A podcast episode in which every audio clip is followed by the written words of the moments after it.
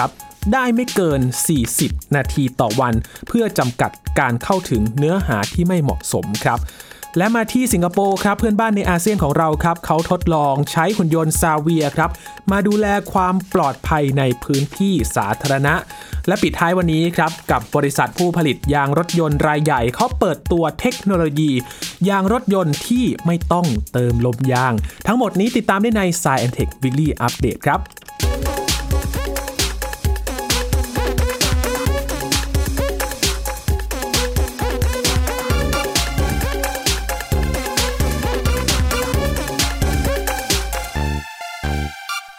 เริ่มกันที่ข่าวที่น่าจับตาในวงการเทคโนโลยีอวกาศนะครับ หลังจากที่เมื่อเช้าวันที่ 16 กันยายนตามเวลาในประเทศไทยนะครับ ทางบริษัท SpaceX ครับเขาได้ส่งนักบินอวกาศ 4 คน ซึ่งรอบนี้ไม่ธรรมดานะครับ ภารกิจที่ชื่อว่า Inspiration 4 กับการพานักบินอวกาศที่เป็นพลเรือน หรือว่าคนธรรมดาเนี่ยแหละครับ 4 คนด้วยกันไปโคจร รอบโลกนาน 3 วันครับ และหลังจากที่ปฏิบัติภารกิจมานาน 3 วันแล้วนะครับ เหล่านักบินอวกาศกลุ่มแรกที่ได้ไปผจญภัยในอวกาศก็กลับมายังโลกอย่างปลอดภัยนะครับ โดยยานบรรทุกนักบินได้หย่อนตัวลงอยู่ที่พื้นทะเลนอกชายฝั่งรัฐฟลอริดาอย่างปลอดภัยครับสำหรับยานคริวดากอนรีซิเลียนนี้นะครับ พัฒนาโดยบริษัท SpaceX ครับก็ได้กลับมายังโลกอย่างปลอดภัยที่พื้นมหาสมุทรแอตแลนติก นอกชายฝั่งแหลมคานาเวอรัลรัฐฟลอริดานะครับของสหรัฐ เมื่อช่วงวันที่ 19 กันยายนที่ผ่านมาตามเวลาในประเทศไทยในช่วง 6 โมงเช้านะครับ ถือว่าเป็นการสิ้นสุดภารกิจ Inspiration 4 เที่ยวบินอวกาศภาคเอกชน ที่พานักบินอวกาศพลเรือน 4 คน ขึ้นสู่วงโคจรรอบโลกครับ เที่ยวบินอวกาศครั้งนี้นะครับเป็นส่วนหนึ่งในความพยายามระดมทุนครั้งใหญ่เลยครับ จนได้งบประมาณมา 200 ล้านเหรียญสหรัฐสำหรับในการวิจัยโรคมะเร็งในเด็กของโรงพยาบาลวิจัยเด็กเซนต์จูสนะครับในรัฐเทนเนสซีของสหรัฐอเมริกา ซึ่งนำโดยคุณจาเรตไอแซคแมนครับเศรษฐีนักธุรกิจชาวอเมริกัน แล้วก็เป็นหนึ่งในนักบินอวกาศนะครับที่ร่วมในภารกิจ Inspiration 4 นี้ด้วยนะครับเขา เป็นผู้ว่าจ้าง SpaceX ครับในการควบคุมดูแลเที่ยวบินนี้ ซึ่งถือว่าเป็นเที่ยวบินประวัติศาสตร์เลยนะครับสำหรับกลุ่มนักบินอวกาศที่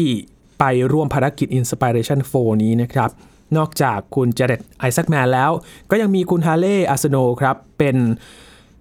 ผู้ช่วยพยาบาลในโรงพยาบาลวิจัยเด็กเซนจูดนะครับที่เธอนั้นก็เคยป่วย เป็นมะเร็งในวัยเด็กนะครับ และปัจจุบันก็มาเป็นผู้ช่วยพยาบาลครับ ก็เดินทางในครั้งนี้ด้วยเช่นเดียวกัน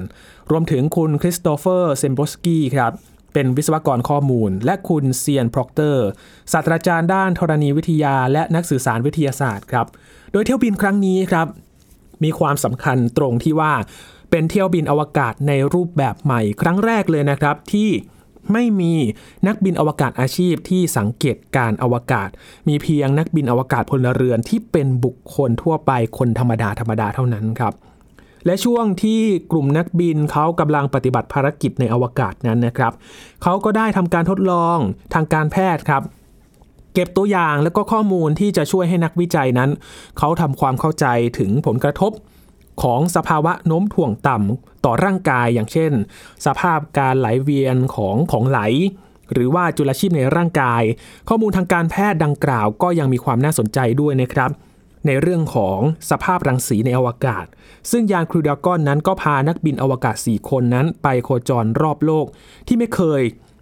มีนักบินอวกาศไปถึงมาก่อนครับ ที่ระดับความสูงประมาณ 590 กิโลเมตรเหนือพื้นผิวโลก ซึ่ง สูงกว่าวงโคจรของสถานีอวกาศนานาชาติ และกล้องโทรทัศน์อวกาศฮับเบิลด้วยนะครับ ถือว่าเป็นระดับวงโคจรที่น่าสนใจเลยทีเดียวครับ ที่เหมาะแก่การทดลองวิจัยในด้านต่างๆนะครับ ว่าสภาวะในรูปแบบนี้เนี่ยจะเป็นอย่างไรกันบ้าง โดยนักบินอวกาศในภารกิจ Inspiration 4 นะครับเขายังถ่ายภาพทิวทัศน์ของโลกที่น่าสนใจตื่นตาตื่นใจมากเลยครับ จากโดมกระจกโค้งที่ ดัดแปลงเพิ่มเติมมาจากส่วนปลายของ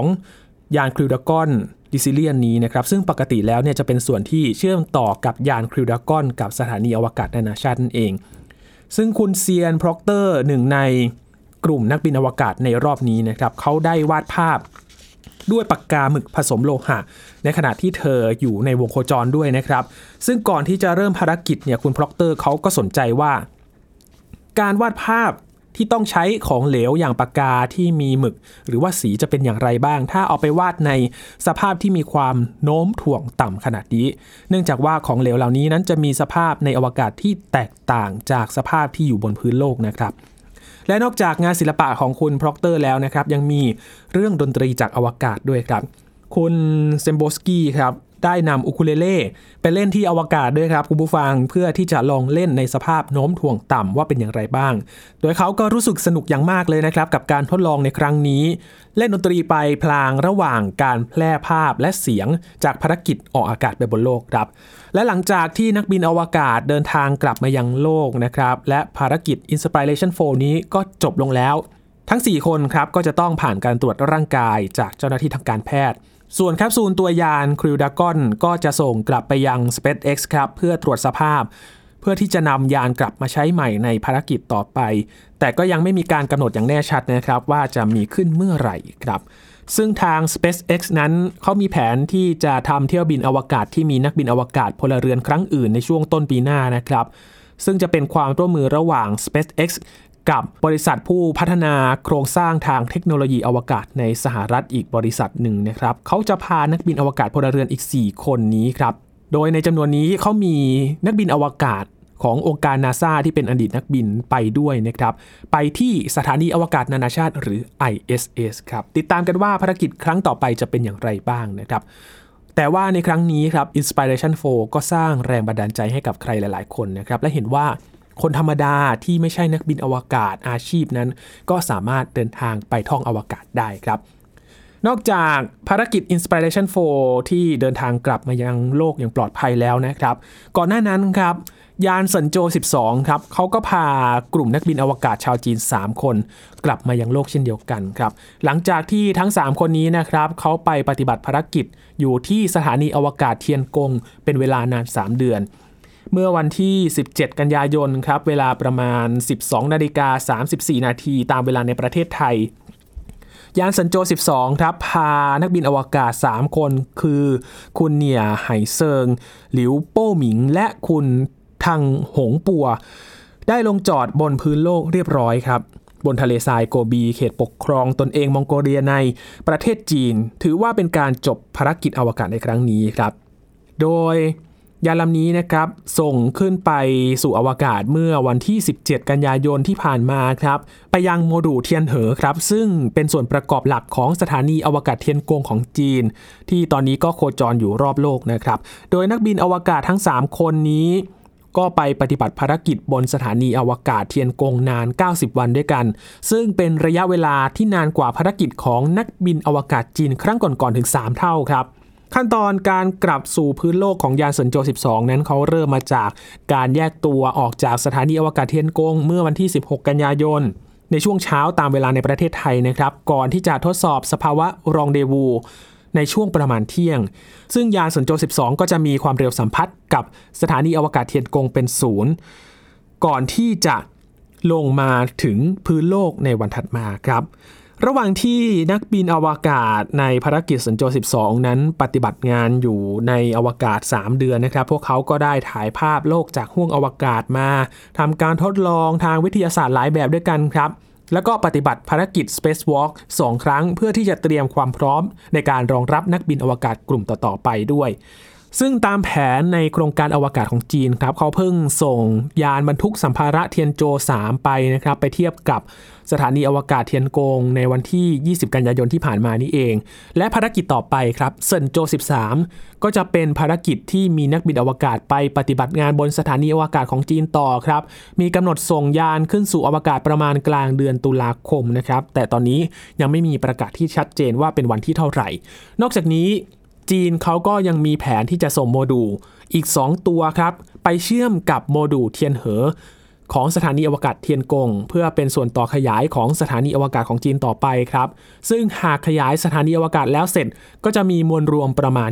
20%ของสถานีอวกาศนานาชาติ หรือ ISS ซึ่งคาดการณ์กันว่าจะแล้วเสร็จภายในปีหน้าครับ ก็เป็นอีกด้านหนึ่งนะครับที่จีนนั้นเขาขับเคลื่อนด้านอวกาศ สร้างสถานีอวกาศเป็นของตนเองนะครับเรื่องนี้มีความซับซ้อนอย่างมากเลยครับมีเรื่องการเมืองมาเกี่ยวข้องด้วย ต้องติดตามครับที่เราคุยกันกับเติ้ลนัทนนท์ดวงสูงเนินจาก spaceTS.co นั่นเองนะครับที่มาเล่าเบื้องลึกเบื้องหลังครับ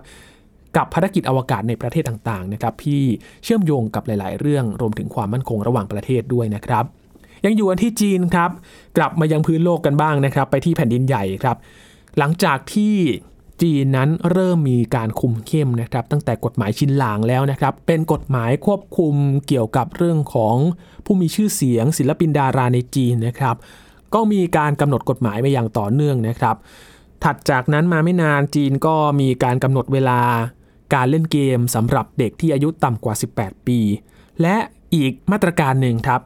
กับการกำหนดให้เยาวชนที่อายุต่ำกว่า 14 ปี เล่นแอปพลิเคชันโต่วอินหรือว่า TikTok เวอร์ชันจีนครับ เข้าไปในโหมดเยาวชน โดยให้เล่นได้ไม่เกิน 40 นาทีต่อวัน เพื่อจำกัดการเข้าถึงเนื้อหาที่ไม่เหมาะสม และก็ป้องกันความวุ่นวายบนโลกอินเทอร์เน็ตครับพี่หญิงมณีนาฏอ่อนพนารวบรวมเรื่องนี้มาเล่าให้ฟังกันครับ b y d a n c e เจ้าของแอปโต่วอินซึ่งเป็น TikTok เวอร์ชันจีน ออกแถลงการณ์มาตรการใหม่ในการจัดระเบียบควบคุมอินเทอร์เน็ตของรัฐบาลจีน ในแถลงการระบุนะคะว่าเยาวชนที่ต่ำกว่า 14 ปี หากจะเข้าไปเล่นในแอปนี้ ต้องใช้โหมดเยาวชนเท่านั้น เพื่อป้องกันการเข้าถึงเนื้อหาที่ไม่เหมาะสมค่ะ สามารถเข้าแอปนี้ได้ไม่เกิน 40 นาทีต่อวัน และเล่นได้ระหว่าง 6 โมงเช้าถึง 4 ทุ่ม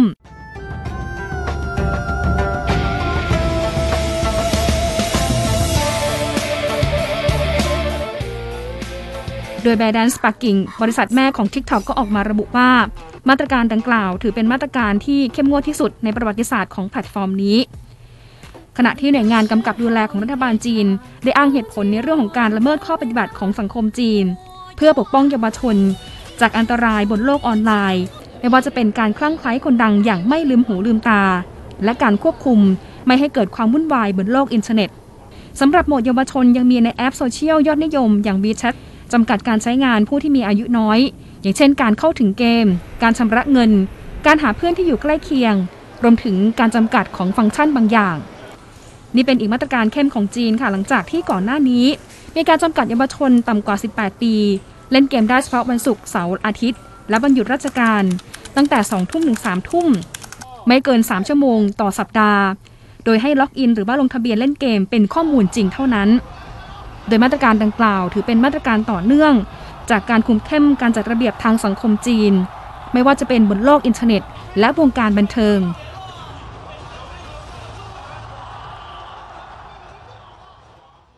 จากจีนมากันที่เพื่อนบ้านในอาเซียนของเราครับ ประเทศสิงคโปร์ครับ มี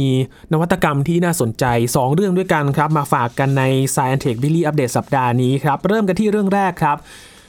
เขาเริ่มทดลองใช้หุ่นยนต์ซาเวียครับมาดูแลความปลอดภัยในพื้นที่สาธารณะของสิงคโปร์ครับสำหรับหุ่นยนต์ซาเวียนี้นะครับเป็นหุ่นยนต์ขับเคลื่อน 4 ล้อครับทำหน้าที่เป็นเพื่อนร่วมงานคนใหม่ ให้กับตำรวจในเขตเมือง เพื่อช่วยดูแลความปลอดภัยในพื้นที่สาธารณะ โดยมีกล้องติดตั้งอยู่ที่ตัวของหุ่นยนต์ด้วยนะครับ คอยตรวจดูคนที่ทำผิดกฎ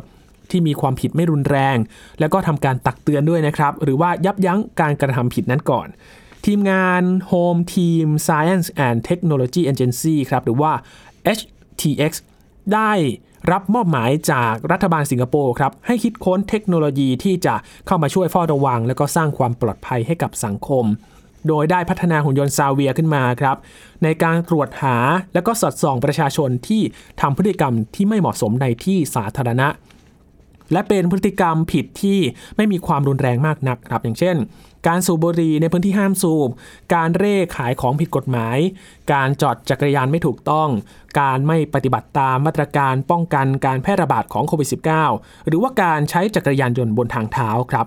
ตอนนี้หุ่นยนต์ซาเวียมีจำนวน 2 ตัวด้วยกันครับ ได้ถูกนำมาทดสอบใช้งานในเขตพื้นที่ของโทอาเพโยเซ็นทรัลทำหน้าที่เป็นสายตรวจผู้ช่วยตำรวจครับ มีลักษณะเป็นหุ่นยนต์ขนาดเล็กนะครับ ขับเคลื่อนด้วยระบบอัตโนมัติ 4 ล้อ มาพร้อมกับกล้องจับภาพ แล้วก็จอแสดงผลพฤติกรรมของผู้คนที่เดินผ่านไปมาในพื้นที่ ถ้าหากว่าพบพฤติกรรมที่ไม่เหมาะสมครับ หุ่นยนต์ก็จะแจ้งข้อมูลที่ได้พบเห็นไปยังพื้นที่ส่วนกลาง แล้วก็แสดงข้อความตักเตือนคนที่พฤติกรรมไม่เหมาะสมได้ ในขณะเดียวกันครับ เจ้าหน้าที่ตำรวจยังสามารถสื่อสารระบบทางไกลผ่านหุ่นยนต์นี้นะครับ เพื่อยับยั้งการกระทำผิดที่ผิดปกติของประชาชนในพื้นที่สาธารณะได้เช่นกันครับ ระบบการเรียนรู้ของหุ่นยนต์ส่วนหนึ่งมาจากข้อมูลที่รวบรวมผ่านกล้องนะครับ แล้วก็ข้อมูลการพัฒนาหุ่นยนต์มาตาหรือว่า Multi Purpose All-Terrain Autonomous Robots ที่เคยใช้ราดตระเวนในอดีตครับ นอกจากนี้ยังมีระบบเซ็นเซอร์ที่ช่วยให้หุ่นยนต์นั้นสามารถจำแนกกิจกรรมต่างๆ เช่น การสูบบุหรี่ในที่สาธารณะ หรือว่าการตะโกนเร่ขายสินค้าครับ การนำหุ่นยนต์มาใช้งานนี้นะครับเป็นการช่วยสนับสนุนการทำงานของภาครัฐครับ ในการดูแลความปลอดภัยในพื้นที่สาธารณะ ให้มีประสิทธิภาพมากขึ้นครับ แต่ใช้เจ้าหน้าที่สายตรวจที่เป็นมนุษย์ในจำนวนที่น้อยลง โดยหุ่นยนต์จะถูกนำมาทดลองใช้งานเป็นเวลา 3 สัปดาห์ครับ และรัฐบาลสิงคโปร์เองเขาก็ยังได้เตรียมที่จะติดตั้งกล้อง ติดตามตัวตำรวจให้ได้ 2 0 0แสนตัวด้วยกันนะครับ ภายในปี 2030 เพื่อเพิ่มความปลอดภัยในสังคมให้มากขึ้นนะครับ พูดถึงสิงคโปร์นี้มีกฎระเบียบที่ค่อนข้างจะเข้มงวดนะครับ เพื่อความเป็นระเบียบเรียบร้อยในประเทศ ก็ใช้เทคโนโลยีครับมาช่วยในการสอดส่องดูแล เพื่อที่จะดูแลได้อย่างทั่วถึงได้มากยิ่งขึ้นนั่นเองนะครับ ยังอยู่กันที่สิงคโปร์ครับ มีนวัตกรรมที่น่าสนใจครับ ปรากฏว่านักวิทยาศาสตร์เขาปิ้งไอเดียขึ้นมาครับ เปลี่ยนเปลือกทุเรียนให้เป็นผ้าปิดแผลออร์แกนิกครับสำนักข่าวรอยเตอร์สครับเขารายงานว่า นักวิทยาศาสตร์ที่มหาวิทยาลัยเทคโนโลยีนันยางครับ ได้คิดค้นวิธีเปลี่ยนเศษเปลือกทุเรียนให้กลายเป็นผ้าปิดแผล ผสมเจลฆ่าเชื้อโรคครับ กระบวนการดังกล่าวนะครับ เริ่มด้วยการสกัดแป้งเซลลูโลส จากเปลือกทุเรียนแช่แข็ง แล้วมาผสมกับกลีเซอรอลครับเพื่อให้กลายเป็นเจลใสแผ่นบาง ก่อนที่จะตัดเป็นแผ่นๆครับคล้ายกับผ้าปิดแผล โดยนักวิจัยเขาบอกว่าผ้าปิดแผลไฮโดรเจลนี้ นอกจากจะช่วยป้องกันเชื้อโรคได้แล้วนะครับยังทำให้บริเวณรอบๆแผลนั้นมีความเย็นและก็ชุ่มชื้นด้วยครับทำให้แผลนั้นสมานได้เร็วกว่าเดิมด้วยครับ ศาสตราจารย์วิลเลียมเฉินผู้อำนวยการโครงการวิทยาศาสตร์การอาหารที่มหาวิทยาลัยเทคโนโลยีนันยางกล่าวว่า ชาวสิงคโปร์นั้นบริโภคทุเรียนราว 12 ล้านลูกต่อปีครับทำให้มีเปลือกและก็เม็ดทุเรียนที่ต้องทิ้งเป็นจำนวนมหาศาลกลายเป็นขยะอาหารที่ไม่ได้ใช้ประโยชน์ แล้วก็เป็นมลพิษต่อสิ่งแวดล้อมด้วย นอกจากนี้การใช้ขยะเหลือใช้นี้นะครับ ในการผลิตผ้าปิดแผลกันเชื้อโรคยังเป็นความคุ้มค่ามากกว่าการผลิตผ้าปิดแผลแบบทั่วไปด้วยครับ ที่ต้องใช้ใยของโลหะบางอย่างครับ เช่นเงินหรือว่าทองแดง มาเป็นส่วนประกอบตรงส่วนที่ใช้ป้องกันเชื้อโรคด้วยครับ นอกจากนี้ศาสตราจารย์เฉินยังบอกว่า วิธีการนี้ยังสามารถนำมาใช้กับเศษขยะอาหารประเภทอื่น ๆ ด้วยนะครับ อย่างเช่นถั่วเหลืองแล้วก็ธัญพืชต่างๆ ได้ด้วย ฟังเสียงสะท้อนจากพ่อค้าทุเรียนกันบ้างครับ พ่อค้าทุเรียนชาวสิงคโปร์คุณตันอิงชวน ก็แสดงความยินดีต่อแนวคิดนี้นะครับ เห็นด้วยมากเลยครับ เพราะว่าในฤดูทุเรียนนั้นเขาขายได้ถึงวันละ 30 ลังหรือว่าประมาณ 1,800 กิโลกรัมครับ ซึ่งมากกว่าครึ่งหนึ่งนั้นนะครับก็เป็นเปลือกทุเรียนนั่นเองครับ ดังนั้นการใช้ประโยชน์จากขยะเหลือทิ้งนี้ ก็น่าจะช่วยในการดื่มด่ำกับรสชาติทุเรียนที่มีความยั่งยืน แล้วก็เป็นมิตรต่อสิ่งแวดล้อมมากยิ่งขึ้นด้วยนะครับแนวคิดนี้น่าสนใจในประเทศไทยนะครับ ประเทศไทยนี้ก็ปลูกทุเรียนเยอะเหมือนกันนะครับแถมยังมีคนที่ชื่นชอบทุเรียนมากเลย เอาเปลือกทุเรียนมาใช้ให้เป็นประโยชน์นี้ก็น่าสนใจเลยนะครับ ลดขยะที่ เกิดขึ้นจากเปลือกทุเรียนแล้วก็มาใช้งานได้ประโยชน์อย่างมากเลยครับ จากสิงคโปร์ครับพาไปที่สหรัฐอเมริกาครับมีนักวิจัยเขาพัฒนาแผ่นแปะที่ปลายนิ้วครับผลิตพลังงานไฟฟ้าจากเหงื่อครับคุณผู้ฟัง แม้ว่าจะไม่ได้สังเกตเห็น แต่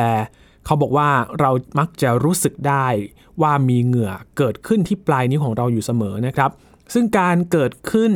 ของเหงื่อที่ปลายนิ้วนี้เองครับ ได้นำไปสู่การพัฒนา แผ่นแปะที่ปลายนิ้ว โดยนักวิจัยจากมหาวิทยาลัยแคลิฟอร์เนียซานดิเอโกด้วยการเปลี่ยนสารเคมีที่พบในเหงื่อจากปลายนิ้ว ให้กลายเป็นพลังงานไฟฟ้า และสามารถนำมาใช้งานได้ด้วยครับศาสตราจารย์โจเซฟหวังครับ จาก มหาวิทยาลัยแคลิฟอร์เนียซานดิเอโกหรือว่า UCSD ได้ร่วมมือกับทีมนักวิจัยพัฒนาแผ่นแปะปลายนิ้วมือ เพื่อเปลี่ยนสารเคมีจากปลายนิ้ว ให้กลายเป็นพลังงานไฟฟ้าครับ โดยพลังงานที่ได้นั้นครับ สามารถนำมาใช้งานร่วมกับอุปกรณ์อิเล็กทรอนิกส์ขนาดเล็ก ซึ่งใช้พลังงานไม่มากอย่างเช่น นาฬิกาสมาร์ทวอชเป็นต้นนะครับ แผ่นแปะที่ปลายนิ้วนี้เป็นอุปกรณ์ขนาดเล็กครับ หากดูกันให้ชัดเจนครับก็จะมีลักษณะไม่ต่างไปจากพลาสเตอร์สำหรับแปะแผลเลยครับมีความบางและก็ยืดหยุ่น จึงทำให้สามารถนำไปแปะที่ปลายนิ้วได้ นอกจากนี้ครับยังมีแผงวงจรที่มีลักษณะคล้ายกับแผงวงจรอิเล็กทรอนิกส์ขนาดเล็ก ติดอยู่กับแผ่นแปะที่ปลายนิ้วด้วย โดยจะถูกนำมาใช้รวบรวมพลังงานจากเหงื่อที่เกิดจากปลายนิ้วของเราโดยเหงื่อที่ออกมาจากปลายนิ้วก็จะเกิดขึ้นเองตามธรรมชาตินะครับ แม้ว่าจะไม่ได้มองเห็นได้ด้วยตาเปล่า แต่ก็มากพอครับ ที่จะนำมาผลิตเป็นพลังงานไฟฟ้าในหน่วยมิลลิวัตต์ได้ แผ่นแปะปลายนิ้วนี้เขาจะรวบรวมพลังงานได้โดยอัตโนมัตินะครับ โดยที่ผู้ที่สวมใส่เนี่ยไม่ต้องขยับร่างกายหรือว่าทำท่าทางใด ๆ เพิ่มเป็นพิเศษเลยครับ จึงไม่ได้สร้างความรำคาญให้กับผู้ที่สวมใส่ได้เลย การมีแผ่นแปะอยู่ที่ปลายนิ้วนี้จึงเป็นเหมือน แหล่งผลิตพลังงานไฟฟ้าขนาดย่อมครับ ซึ่งสามารถติดตามตัวผู้ใช้งานไปได้ทุกที่เลย โดยสามารถจัดเก็บพลังงานได้แม้กระทั่งตอนที่เรานอนหลับพักผ่อน และการใช้ปลายนิ้วสัมผัสกับพื้นผิวต่างๆ อย่างเบามือ เช่น การพิมพ์ การเล่นเปียโน หรือว่ากิจกรรมต่างๆ ที่ต้องใช้ปลายนิ้วสัมผัส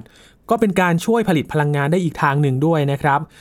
พลังงานที่ได้จากแผ่นแปะปลายนิ้วนี้ แม้ว่าจะสามารถผลิตได้อย่างต่อเนื่องนะครับ แต่พลังงานที่ได้ก็ยังไม่มากพอที่จะนำไปใช้กับเครื่องใช้ไฟฟ้าที่ต้องการพลังงานไฟฟ้าสูงได้ และยังไม่สามารถนำมาใช้งานกับอุปกรณ์สมาร์ทโฟนได้นะครับ แต่เรื่องของการพัฒนายังไม่มีขีดจำกัดเท่านี้ครับ รอดูว่าในขั้นต่อไปนั้น จะสามารถนำมาประยุกต์ใช้ได้มากน้อยแค่ไหนครับ ปิดท้ายวันนี้ด้วยเทคโนโลยีที่น่าสนใจครับ บริษัท ผู้ผลิตยางรถยนต์รายใหญ่ ได้เปิดตัวเทคโนโลยียางรถยนต์ที่ไม่ต้องเติมยางครับ บริษัทนี้นั่นก็คือมิชลินนั่นเองครับเขาได้เปิดตัวเทคโนโลยียางรถยนต์แบบใหม่ ที่ไม่ต้องเติมลมยาง โดยจัดที่งานแสดงเทคโนโลยียานยนต์ IAA ปี 2021 ครับ ในช่วงวันที่ 7-12 กันยายนที่ผ่านมาที่เยอรมนี บริษัทเขาวางแผนการเตรียมทดสอบใช้งานภายในปี 2024 นี้นะครับ โดยเป้าหมายสำคัญในการพัฒนาเทคโนโลยียางรถยนต์ที่มีความร่วมสมัย แล้วก็เป็นมิตรกับสิ่งแวดล้อมภายในปี 2050 ครับ เพื่อที่จะลดปริมาณยางรถยนต์ที่ถูกทิ้งเมื่อหมดอายุการใช้งานนั่นเอง เทคโนโลยียางรถยนต์แบบใหม่นี้นะครับได้ติดตั้งเข้ากับรถยนต์พลังงานไฟฟ้า Mini Cooper SE ครับ การออกแบบยางรถยนต์ แบบใหม่นี้นะครับ ใช้วัสดุที่สามารถกลับมาใช้ใหม่ได้ 100%เลยครับ โดยโครงสร้างของยางรถยนต์นี้นะครับ ก็ออกแบบมาเป็นแกนเล็กๆ หลายชั้นครับ คล้ายกับก้านล้อรถเพื่อประสิทธิภาพในการรับน้ำหนักของตัวรถ และก็ความแข็งแรงทนทานในการยึดเกาะถนน รถยนต์ที่ติดตั้งเทคโนโลยียางรถยนต์แบบใหม่นี้นะครับ ไม่จำเป็นต้องเติมลมยาง น่าสนใจตรงนี้แหละครับคุณผู้ฟัง ไม่ต้องเติมลมยางเลยนะครับ หมดปัญหาเรื่องยางแบน เพราะว่า มีความยืดหยุ่นตัวสูงด้วยครับ แม้จะโดนเหล็กแหลมทิ่มแทงยางจนทะลุรถยนต์ก็สามารถวิ่งต่อไปได้อย่างปลอดภัยนี่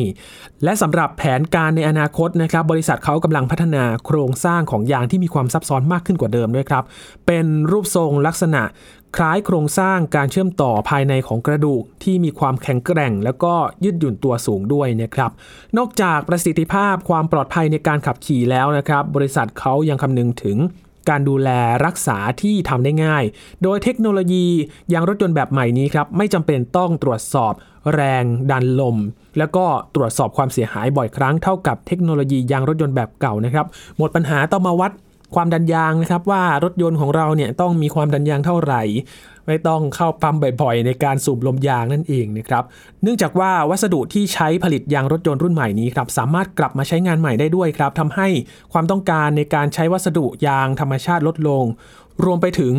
การลดพื้นที่ปลูกยางพารา ซึ่งเป็นพืชเศรษฐกิจที่ต้องใช้พื้นที่ในการปลูกขนาดใหญ่ไปในตัวด้วยครับ โดยภายในงานแสดงเทคโนโลยียานยนต์ IAA 2021 นี้นะครับก็มี หลายบริษัทครับเขาได้แสดงให้เห็นถึงทิศทางของเทคโนโลยียานยนต์ในอนาคตครับที่นอกจากกำลังจะเปลี่ยนแปลงไปสู่ เทคโนโลยีรถยนต์พลังงานไฟฟ้าแล้ว ก็ยังมีการเริ่มให้ความสำคัญกับการนำชิ้นส่วนรถยนต์ กลับมาใช้งานใหม่เพื่อลดปริมาณขยะ ต้นเหตุของปัญหาสิ่งแวดล้อม ซึ่งเป็นแนวทางในการพัฒนาเทคโนโลยี ที่ควบคู่ไปกับการอนุรักษ์ ทรัพยากรธรรมชาติด้วยนะครับ แนวคิดน่าสนใจมาก ๆ เลย ถ้า สามารถนำมาใช้ได้จริงในเร็วๆนี้นะครับ ก็หมดปัญหาครับอย่างที่ยินบอกไป การสูบลมยาง รวมไปถึงการวัดความดันยางนั่นเองนะครับ ในอนาคตยังมีอีกเทคโนโลยีที่น่าสนใจเกี่ยวกับยานยนต์ครับ ที่ตอนนี้มีหลายบริษัทนั้นเขาก็พัฒนากันอย่างต่อเนื่องนะครับ โดยเฉพาะรถยนต์ขับเคลื่อนอัตโนมัตินะครับ ที่เราอาจจะไม่จำเป็นต้องขับรถเองอีกต่อไป